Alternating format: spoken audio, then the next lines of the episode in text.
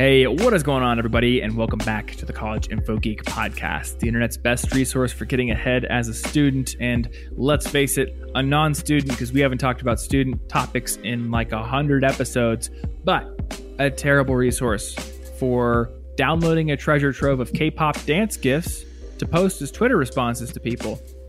That yeah, I don't have that. I don't have the treasure trove, I, I don't have that. and I apologize. My. K pop gift folder is lacking. My PR company has told me to apologize for this, and I'm I will change my ways going forward. Same, yeah. I'm, I'm committing to downloading more K-pop gifs. I'm not doing. We that. will become K-pop stars for the next podcast. Um, This is an empty promise, but as soon as I'm as, as soon as you've forgiven me, I'll just slide that slide that promise How- under the rug. How good are you at dancing, singing, and/or speaking the Korean language? Uh, I used to sing.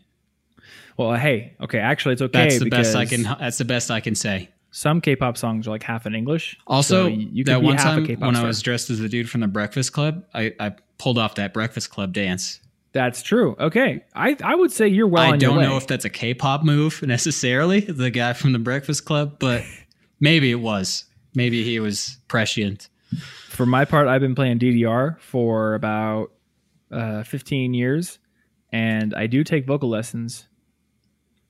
So I think we got it in us to at least put out something really embarrassing and terrible. That's the standard I'm probably- going to hold. It would probably to. be really terrible. All right, let, let's get into the episode. I don't have time for an hour of banter today. oh no. Chop chop. I gotta. Well, actually, I do have a lot of things to do. I have to write couple of videos, um, and this month is actually going to be a bit of a different month for the YouTube channel because uh, I'm gonna have Tony kind of handle most of the production stuff because I have a documentary to edit. Oh cool. So I need to give myself time to work on that. Yeah, and I may actually ask you to help him out with editing and production and B-roll. On I hate helping. month. Well, if you can't be a team player, then you can't be on the team. I'm a lone wolf. Batman works alone. All right. So we are getting very near the end of the College Info Geek podcast. Um, after episode 300, we will be changing the name of this show to reflect the fact that both of us are nearing 30. And basically, we just don't want to have a podcast that has college in the name anymore because we don't want to talk about college every week. But this week, we do want to talk about college. So we're kind of I guess maybe use this episode to sort of round out the college part of the College Info Geek podcast. Yeah, just honor the moniker one last time, maybe. Yeah, we're going to be sharing some of the biggest lessons, overall life lessons that we took from our respective college experiences. Um, I don't know how many lessons you have, so I'm not going to say a specific number, but we're just going to share some lessons. I have a few written down here that I think would be good to share.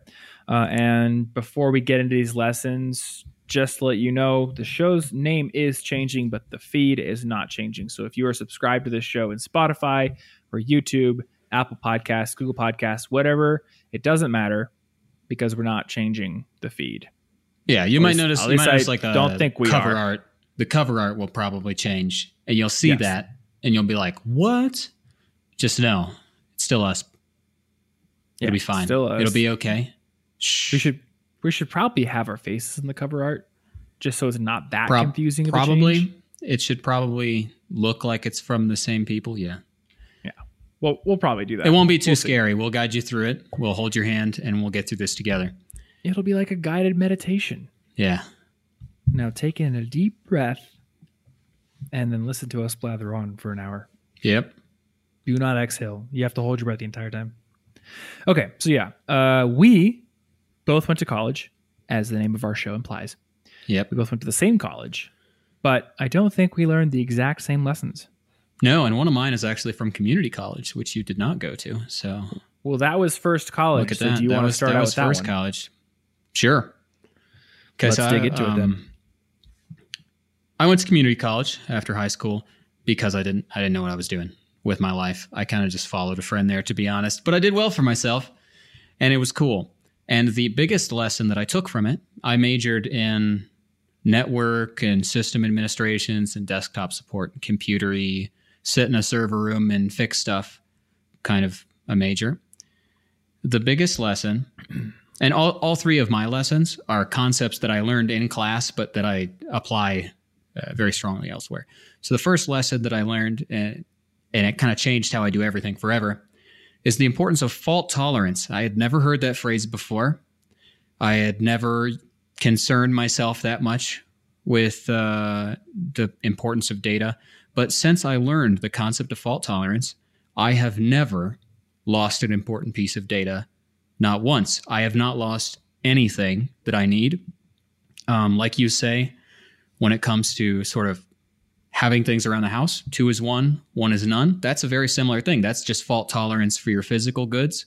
Mhm. But it kind of taught me that I always need to be prepared for things to break, not just hard drives or computers, but if I'm not prepared for the reasonably likely things that could go wrong, then I'm not prepared at all. And I'm just going to get hit in the face with a surprise and have everything fall apart. And so many people came to me at my job there with that exact same problem because their stuff broke and they were like, here are years of data that was on a flash drive.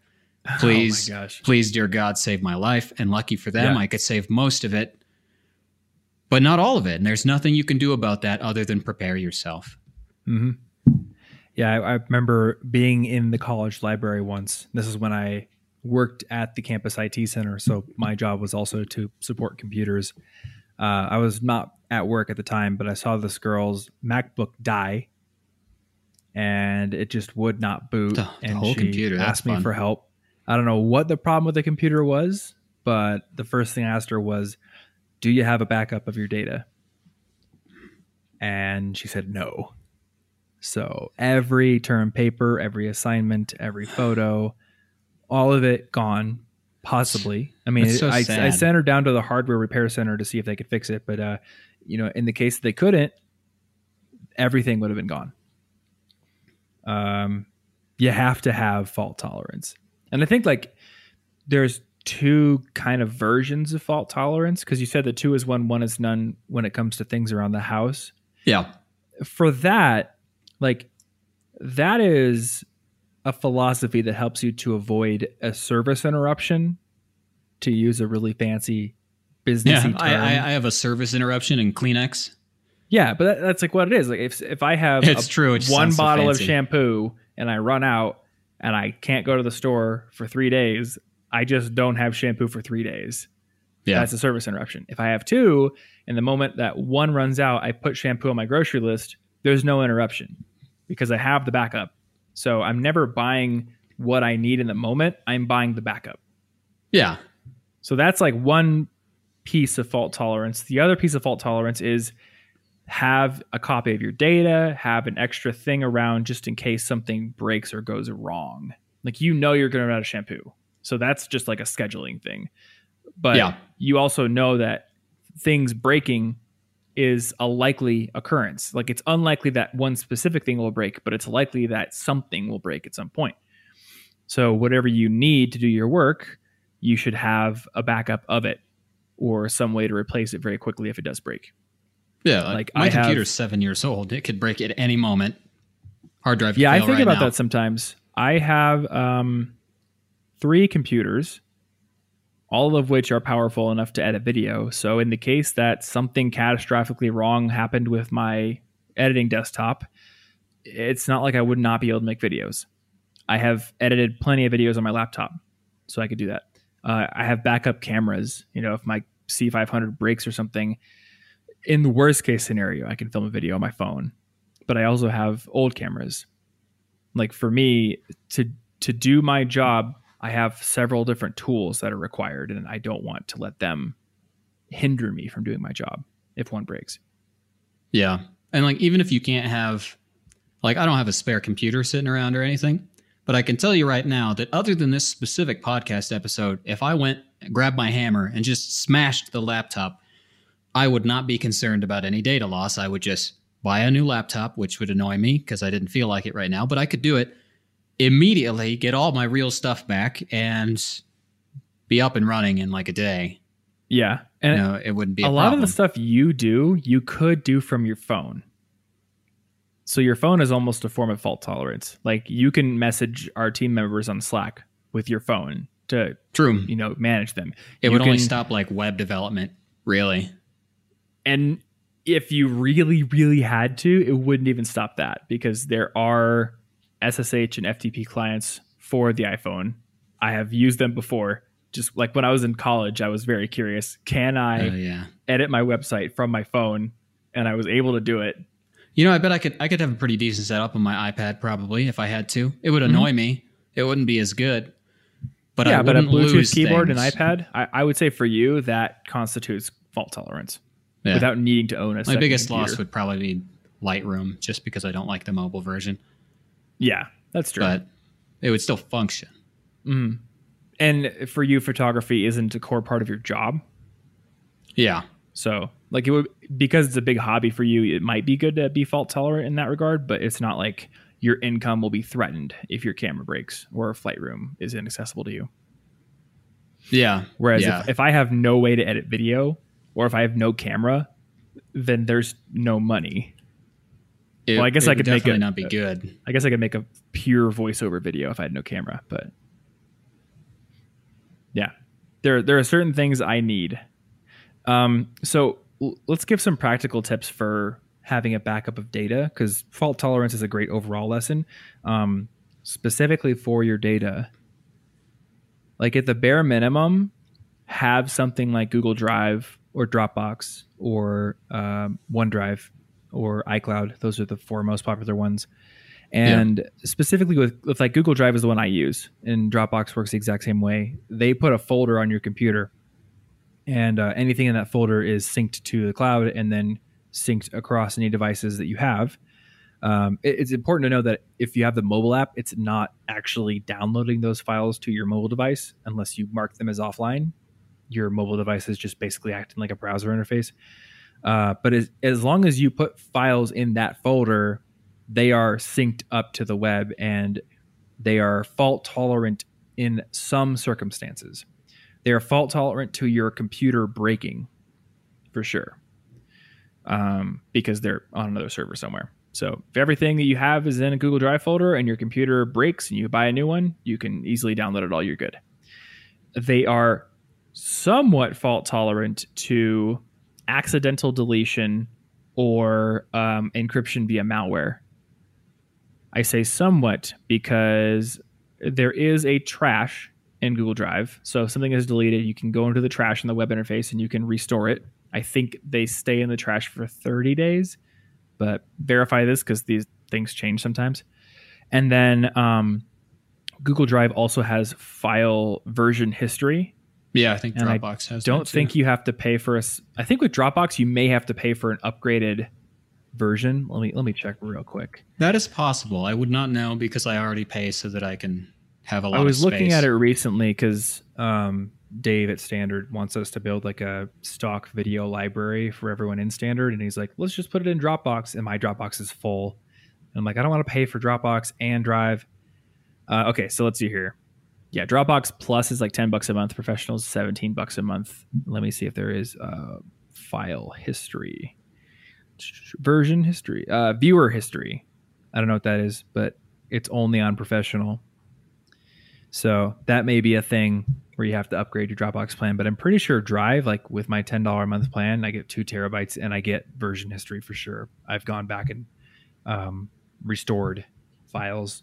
So if for whatever reason your computer got like encrypted with a ransomware thing, which you know another good thing in fault tolerance is have Malwarebytes or something on your computer if you're running Windows to protect against that and don't go to stupid websites. But in case that happened, there would be some fault tolerance there. Um, but that that version history is limited to a certain number of versions, and then the trash is limited to a certain amount of time. So for me, I I am not comfortable with Drive being my only form of backup. Um, so I also have Backblaze, which is like five bucks a month, and it just backs up my entire computer. So, and I've gotten to the point where even Backblaze isn't enough because we have a server now, and the five dollar a month Backblaze plan doesn't cover network drives and servers, which I totally get because you could hook up a basically unlimited amount of storage to your computer via network drives and Yeah. be Yeah, a loss ridiculous. for them. Um, so I have to figure out a good way to back up my server. I've done some things like there's a feature called snapshotting, which basically just takes like a picture of what the file structure looks like every every however you know however often you want it to, and then you could roll back to that snapshot or create a copy of your file structure based on that snapshot. So if somebody went to the server and accidentally deleted stuff, or if a virus got in there and encrypted stuff, you could roll back to a snapshot. Yeah, and uh, I'm checking now. It looks like Dropbox Basic and Plus you can recover file edits for 30 days, but Professional and Business give you 180 days. Oh, okay. So and for a, for a days. business, I could definitely see why you might want six months of history. But for most people, 30 days is is going to be fine. But and I don't have Yeah. Backblaze, but I do have an actual external drive. I do a Time Machine backup, That which is just which is just the Mac version of backing up your computer. It's a thing for anybody on Windows. But I just have a backup of all my files on a hard drive. They're all on my computer locally. I consider my computer hard drive another thing in case Dropbox fails. And then Dropbox, which I am quite certain that all of the companies doing that have their own super ridiculous RAID fault tolerant systems because that's how they make their money. Yeah. Yeah, for sure. And there, there's something in computer security called the 321 system where you want to have three copies of your data, um, two of them accessible very easily, and then one of them offsite. Yeah, in case my house burns down.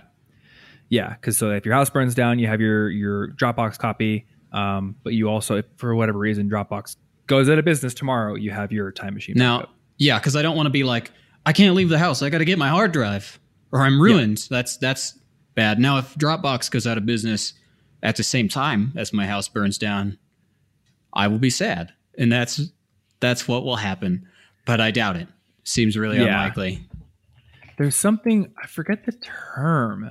What is it called?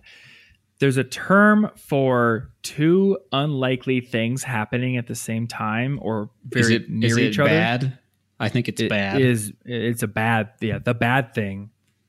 Um, I I was reading about this. I think it was about like Chernobyl and or some some like nuclear reactor emergency thing that happened, and it was like the result of um some like sign blocking something that people were supposed to maintain so they didn't see it and then some other bad thing happened and the combination of those two caused a huge uh, a huge problem or um, tom scott had a really good video recently it was called the worst typo i ever made and he was talking about how he was editing a mysql database which is basically just a for people who aren't web developers like a database full of information that uh, drives a website and he made a change to the live database. So, mistake number one, he didn't make a change to like a backed up development version. He was making a change to the one that was live on the website.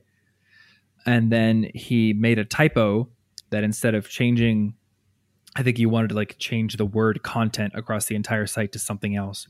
But instead of doing that, he accidentally wrote his command to delete all the content on the website and replace every article with just the word content. nice.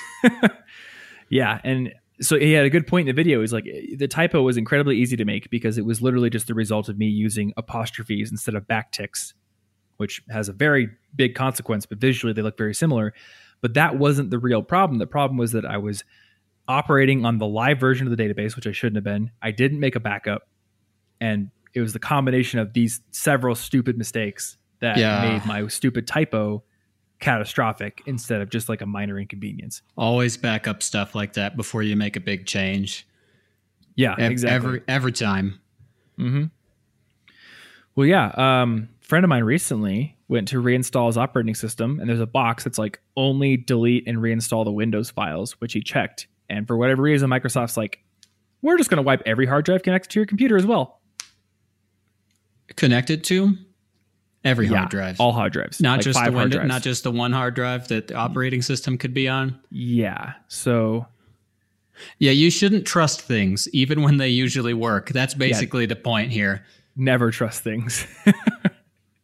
Yeah, I, I think like to be a good IT person, you have to be very paranoid and very untrusting. Yep. And if you're if you're a highly trusting person, don't work with computers because they will betray you. okay, so I'm going to get into my first big lesson. Uh, I'm going to call this the Kmart lifer story. So, one of the most impactful professors I had in college was my business communications professor, who basically taught a speech class that was kind of tailored towards uh, business communication. So, we had a basic speech class I had taken, which was required, and then this one was like the next level up. It was like giving uh, pitches if you were going to try to start a business and get investment, like that kind of stuff. And he was probably like I said, the most impactful professor I had because he gave everyone such great individual attention, and you could just really care, uh, tell that he cared. And one day he went up to the front of the class and told us why he was a professor. So apparently, before he got his master's degree, he was working as a manager at the Kmart in Ames, which, as far as I know, is still open, which baffles me there's a Kmart maybe, in Ames. Maybe it's it's right next to the movie theater. If you remember where that is, on the other side of town. I mean, I kind of like remember the theater. Do you remember where the Barnes and Noble used to be, and then it became the BAM? Oh yeah, yeah, I know that. Yeah, so there's the theater, huh. and the Kmart, Kmart must right have been. It. it was invisible to me the whole time. I guess that doesn't surprise me. So yeah, my professor was a, a manager at Kmart, and he apparently was a great manager because one day somebody from corporate came to inspect the store. They were really impressed and they had a chat with him where they said, you know, we're really impressed with the work you've been doing. Um, we'd actually like to have you come to the corporate headquarters and go through this higher manager training because I think you are lifer material. I think you have the potential to be a lifelong Kmart employee. and my professor said that hearing that, he immediately quit his job at Kmart and signed up to get a master's degree. Yeah, I'm I'm going to be honest. You should really make sure that somebody wants to hear those words before you say them because lifelong anything has the very big potential to be scary, and a lifelong a job is one of the more scary things. Yeah, well, you really need to make sure they're like they need to be like Dwight Schrute level that's the greatest thing I've ever heard. Then you can say they won't, they're going to be a lifer. Then they'll like mm-hmm. it. But if they're not Dwight, you sh- probably shouldn't say that. Well, I think our generation and the, possibly the generation before us, you know, they're pretty used to the idea that a career is going to span multiple jobs, possibly multiple different career areas yeah. and fields. Um, but older people, uh, they're a little more used to that model where you'd get a job at one place and often work there your entire life my great grandfather worked at the cement plant his whole life. I want you to know that that story sounds like like a made up story. It just my great grandpappy worked at the cement plant. It just sounds exactly like a story that is a stereotype. What do you think is more realistic? My great grandpappy was a web developer, and then he moved into communications. He got a job as a PR agent. That, that actually sounds, parlayed into like a museum curation position for a few months, and then he actually roadied for Jaquan for a while. Actually, that's awesome. it's the coolest grandpa I've ever heard of. no, he worked at the cement plant his whole life. Um, I remember they they used to give they used to give their employees like a full turkey for Thanksgiving. It was that kind of place. Uh, instead like of like movies. money for a bonus, they probably should have just given him money. But I don't know. That's just how he did things. So he quits the job and he's like, you know, he said that word, like, you have the potential to be a lifer. And my life flashed before my eyes. And it just sort of forced me to ask myself, what do I really want to do with my life? Because up until that point, I've been, you know, kicking ass, I've been working really hard, but I'd been kind of pushing off that question. I'm doing my job, I'm going to it, it's fine. And it was that kind of like catalytic moment that made him really face that question and realize this is not what I want to do for the rest of my life. So that kind of taught me the lesson that, you know, I need to be constantly asking myself, is this what I want to do with my life? Because it's very easy to tell yourself, I'm doing fine, I'm working hard, and to push off the questions of you know am i actually going down the path i want to be going down Yeah, you don't want to wait for a big moment like that because mm-hmm. by the time that big moment comes, you've you've spent a lot of time not asking the question. yeah. But also another lesson i took from this is to not fall victim to the sunk cost fallacy. Because you know he'd put a lot of time and effort into working there and he built up a lot of career capital. Like he could have had a very very uh successful probably well i, I don't want to say financially successful because i don't think kmart's really around anymore. Maybe he could have parlayed that into a target lifer. Who knows but he's like this is not what i want to do. So i'm going to give this up even though i put a lot of effort into it because it's it's not the path i want to go down. And that's what you really have to ask yourself when you're faced with like a sunk cost fallacy situation. And for people who haven't heard this term the sunk cost fallacy is basically justifying continuing down a certain path because of how much effort you've already put into it. You know so like I say a, a housing construction company starts to build a house and they invest $100000 into it and they realize oh crap the foundation of this house is terrible. We accidentally built it on a swamp with a sinkhole. But uh, we've already put so much money into it we're just going to keep keep building onto it. Like that would be the sunk cost fallacy instead of uh, we should cut our losses because we've built the house on a terrible foundation and go somewhere else. Yeah, it's funny you say that because the sunk cost fallacy is actually one of my lessons. oh is it? Yeah, it's one of the biggest things I learned uh, from the college O business, as Oh. as I think they called it. Well, we'll have to go. We'll have to go right into to that lesson for you uh, from this one, because yeah, we didn't we didn't collude on this. We actually, when No we do episodes like this, we we come up with our lessons independently, and sometimes there's overlap. But That just means they're doubly are until we do important. That's a that's a cool thing. yeah, that is true. That that is cool. But yeah, that had a big impact on me. Just asking myself at regular intervals, is what I'm doing what I want to be doing, and am I willing to give up effort I've put in, money I've put in, time I've put in to change? And usually the answer is yeah, because where where this is taking me is not where I want to go. Yeah. Let's get your thoughts on on sunk cost. So the sunk cost fallacy's been. I just really like when I hear like a concept that sort of changes how I look at life. Uh, sort of a philosophical thing like that. It's it's big. It's widely applicable, but I really like the idea and the reminder that if you if you come up to a situation and you're not happy with it, and there's a metaphorical fork in your road of I don't know how many tines are in your fork. Could be a trident. I don't know. But the point is, from whatever point you find yourself in life, you should be considering which of these paths going forward do I like the best, not which of these paths retroactively justifies the path I took last time. Mm. And that's that's a really big thing for me because it's super hard for me to quit stuff. I love so many things that I do. I love languages. It was so hard for me to decide to stop taking Mandarin and German because I wanted to focus on graduating a semester early.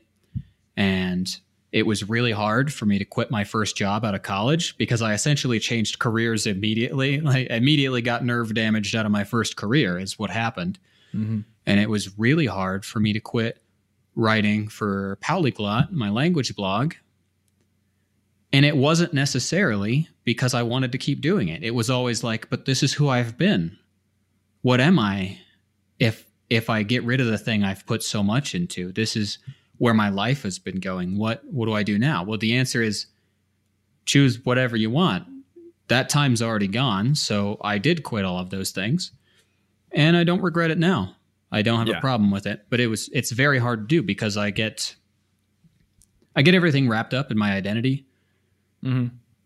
and it becomes hard to quit anything. I mean, my last name is German. It hurt me to quit German, Yeah. and I was I was getting really good at Mandarin tone pronunciation, and I didn't want to quit something that I was doing well at, but it was just a sunk cost. Sure, I could be good at that, and I put time into it, but moving forward, it's not more important than the alternatives, and that's the only question that I should be asking myself. Yeah. And I think it's worth realizing that at some point later in life, you could come back to something like Mandarin or German, and yeah. it's gonna feel at first like you're starting from scratch, but in reality, it's a introductory process to uh, kind of unearthing things you've already learned in the distant past. Like and it probably quicker than easier. you think. Yeah, I, I mean, I stopped playing guitar for five years after all my guitar gear got stolen. I just never bothered to go get a new guitar. And uh, when I moved to Denver, I got a new guitar, and it felt like I was starting over again for a while. But eventually, it came back fairly quickly, actually. And uh, before I knew it, I was like, "Hey, I know how to play, if not just as good, if not better, than I was before I quit." Yeah, that was a long time. So I actually had a, another lesson written here, but as I look at it now, it's very similar to really? this concept. So I think it's actually kind of like a, a, another bullet point here. Um, I gave up on the student honors program in my senior year. In addition, I gave up on the idea that I wanted to graduate with all A's, oh yeah, perfect yeah. grades.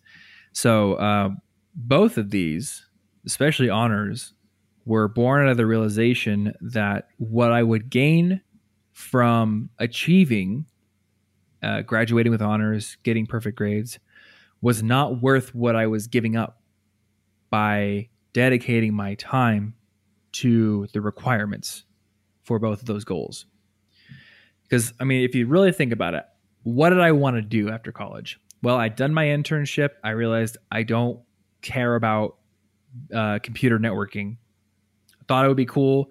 Turns out I'm not wired to maintain things. Um, I like creative work. I like writing. I like podcasting. I like making videos, things like that. I hadn't made videos at the time, but I liked blogging and podcasting. And uh, I wanted to be an entrepreneur. I wanted to work for myself.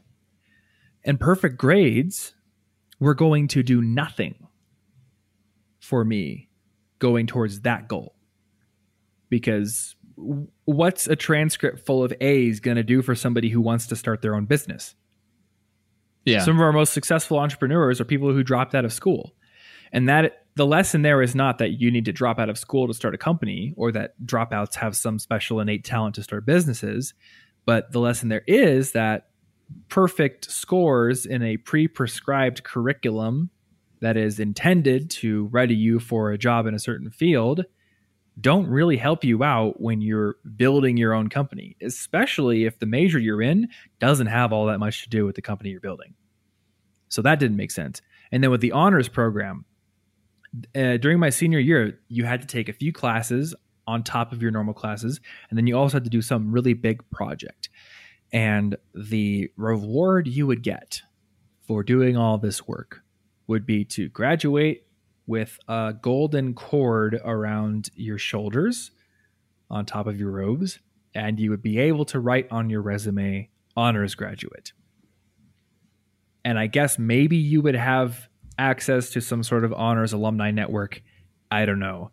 I can tell you right now, I have never once taken advantage of the alumni network I have access to just because I went to that college. I could, but you know, I've met a lot of people just doing what I want to do.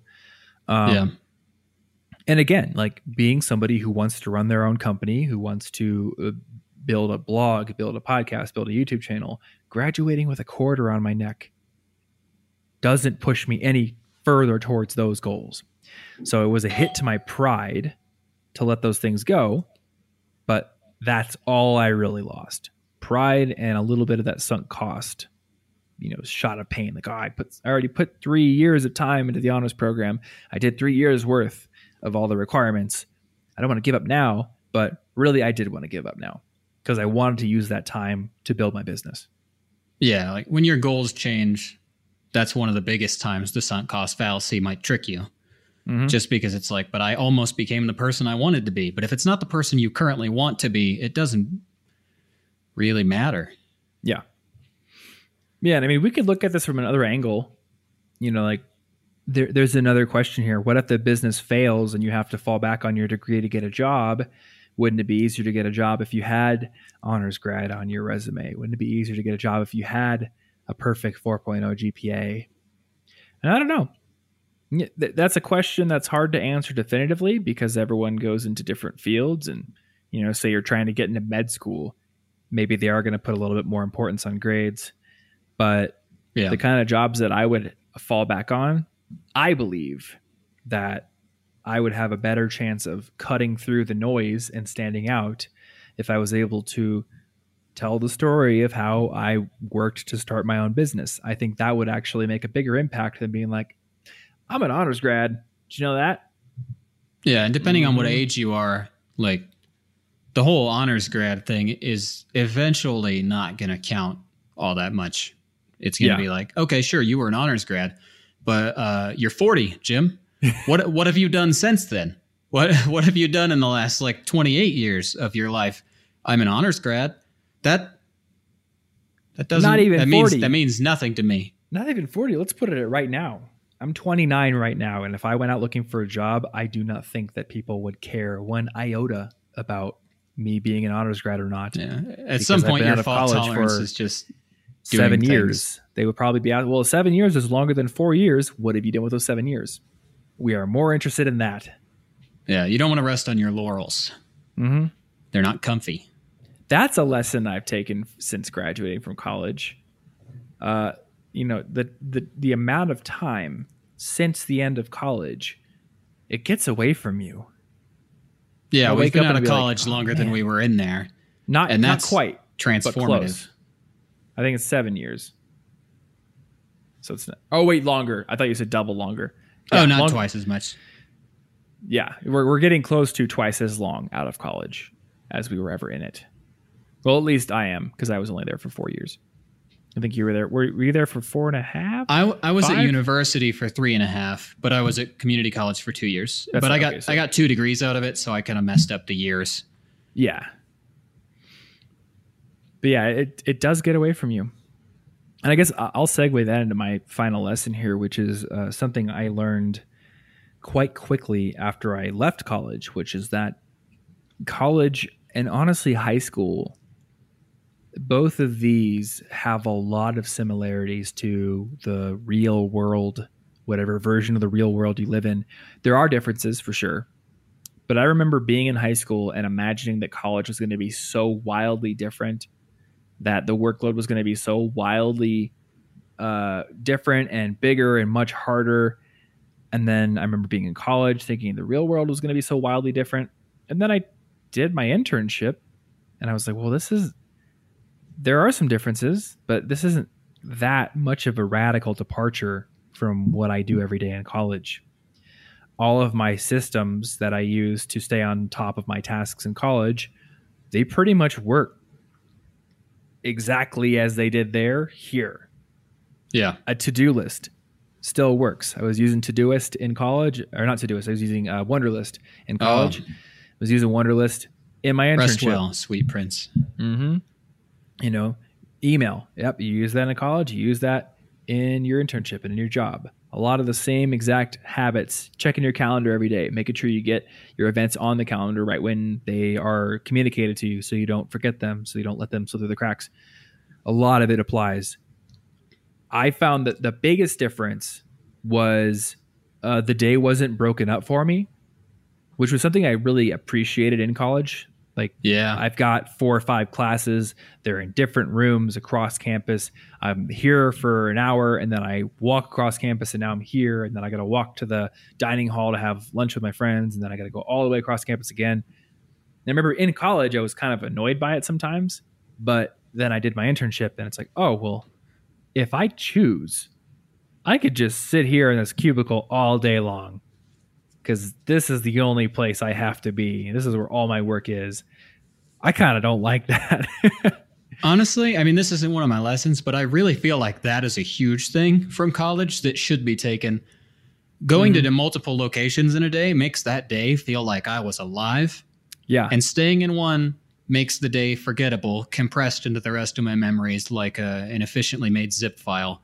hmm It it's not interesting anymore. And honestly, once I feel I can actually go to places again, I might try to do some sort of on purpose. Okay, every 90 minutes or so, I need to like take a walking break and switch locations for a bit Yeah. so th- so that I don't let You know, I look back someday, 20, 30 years from now, and I'm like, what did I do in my late 20s? And then I only remember sitting at this desk. That's not that's not great. Got to mix it up. Mhm.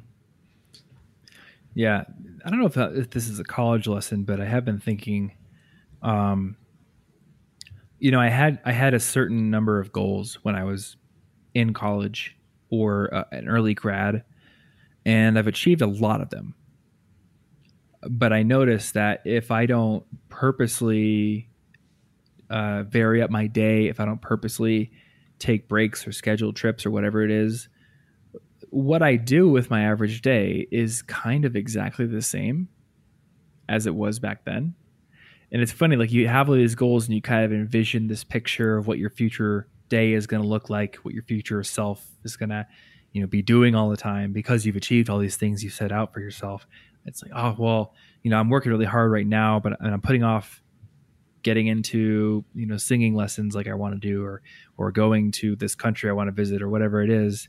And to a certain degree, that is useful. It is useful to delay certain types of gratification when you have strong goals that need a lot of time investment. But, you know, years down the road, if you find yourself doing the same exact thing, you have to ask yourself, like, if if I don't make a conscious change, will this ever be different? Or Yeah. will there always be some goalpost that I have moved out in front of me so that I am always pushing in the exact kind of way? You know that's this is kind of a lesson you learn out of college because college gives you structure it gives you regimentation and most importantly i think it gives you a fresh start every new semester Yeah. forces you to make a big change Yeah, hence the my notebook system, hence everything. The biggest struggle of adulthood for me is that feeling that monotony is default, but it's mm-hmm. not inevitable.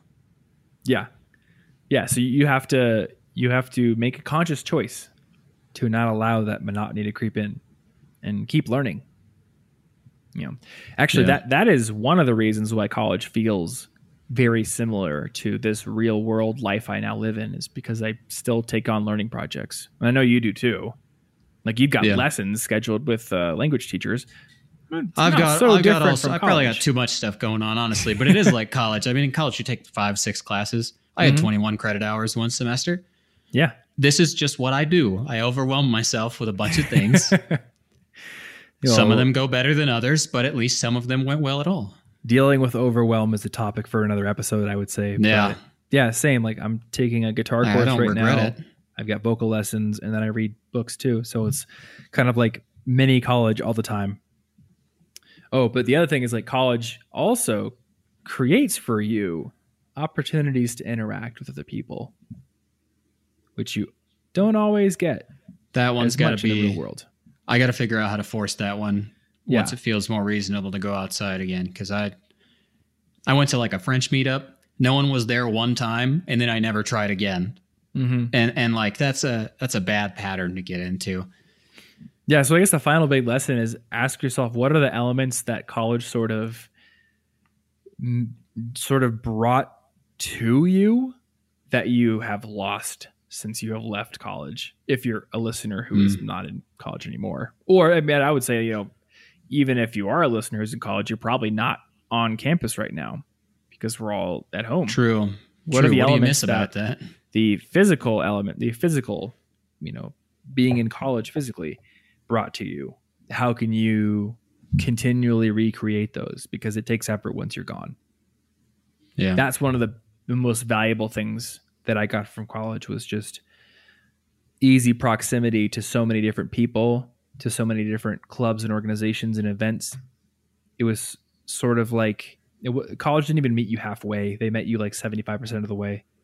Yeah, and honestly, it was being around so many people felt so good. I was excited when I walked out of the library and I could hear like six languages in four minutes, and I was like, "There are so many people here. Mm-hmm. There are possibilities in every direction." You got to kind of force that to happen because if you're in your house, there really aren't possibilities in every direction except for outside.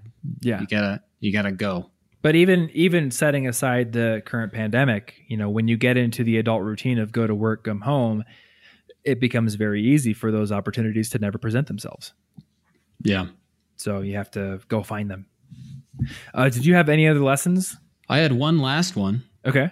Not too complicated, but again, it has changed how I look at everything. And it's it, the concept of overhead, just not only in a business sense, but overhead being the amount of, for a business, usually the amount of money that you spend on things that are not directly related to the business model. So a brick and mortar store, you're pay, you got to pay rent, you got to pay electricity, you got to pay for water probably because that's useful. Things like that that aren't directly what you're trying to do. Now, in a business sense, that's important to keep track of. Uh, part of the reason web businesses can succeed so well, in including what we're doing, is because we are not currently paying for a giant office with its own electricity and with its own stuff. We can sort of do whatever we want.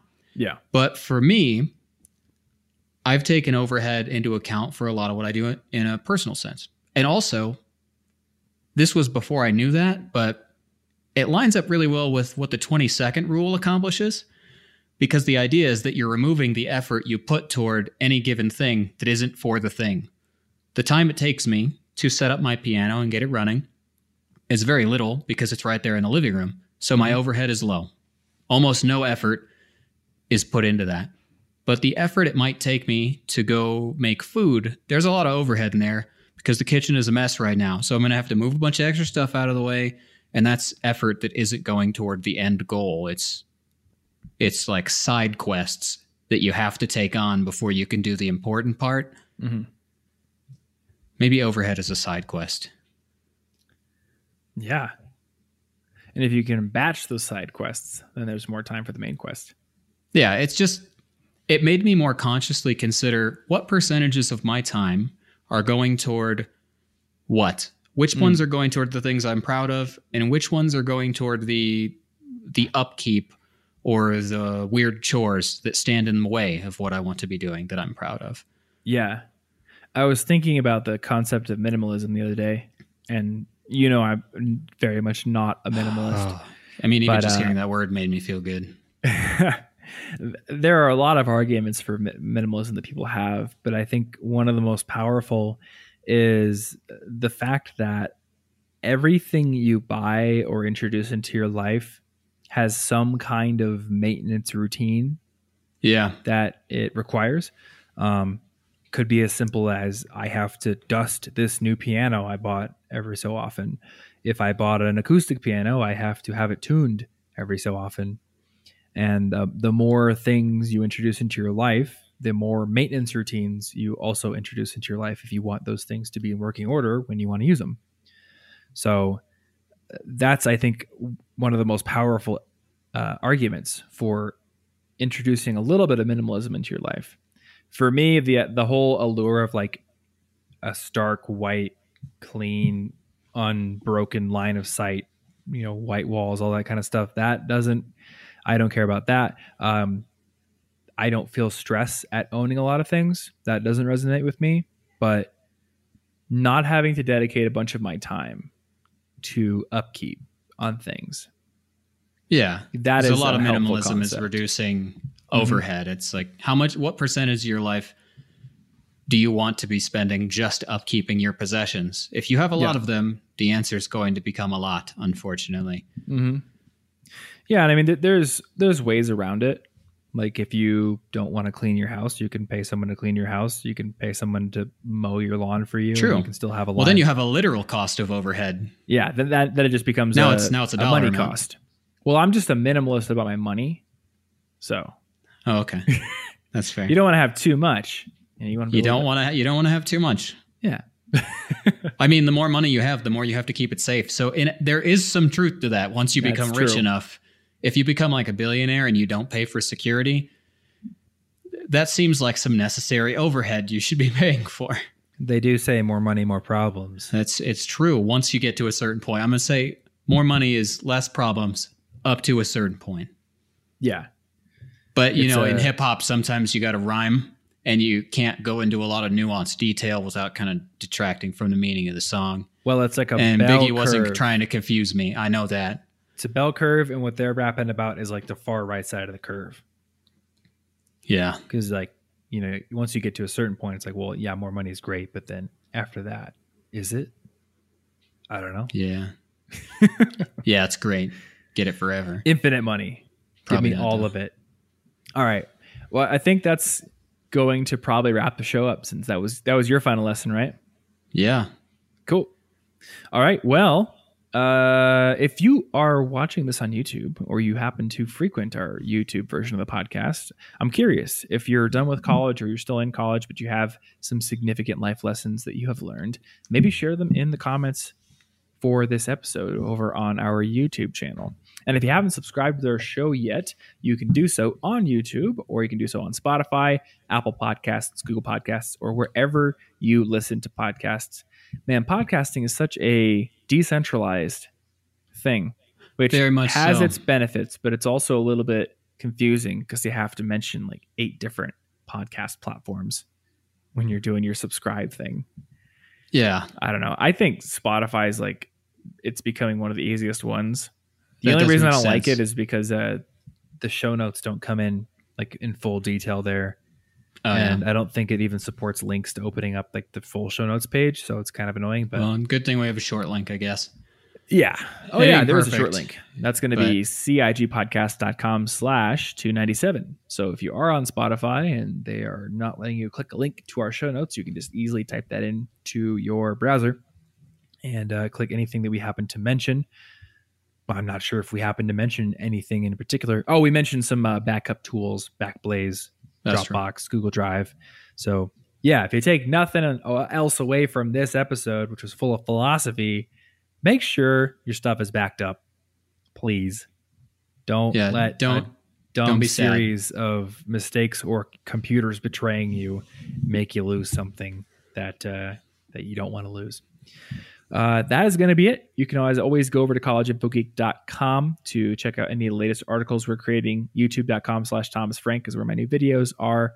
Um, oh, and if you want to subscribe to the show, CIGpodcast.com with no trailing slasher numbers is where you can go to get links to all the main podcast platforms if you just want like a centralized place for it. If you want to support this show, a review on iTunes, uh, Apple Podcasts actually is what it's called now. Man, I'm old school calling it iTunes is helpful as always, or you can share this with a friend and let them know what your favorite episode is to get them started. Beyond that, thanks as always simply for hanging out and listening to the show, and we will see you in the next episode. Stay cute.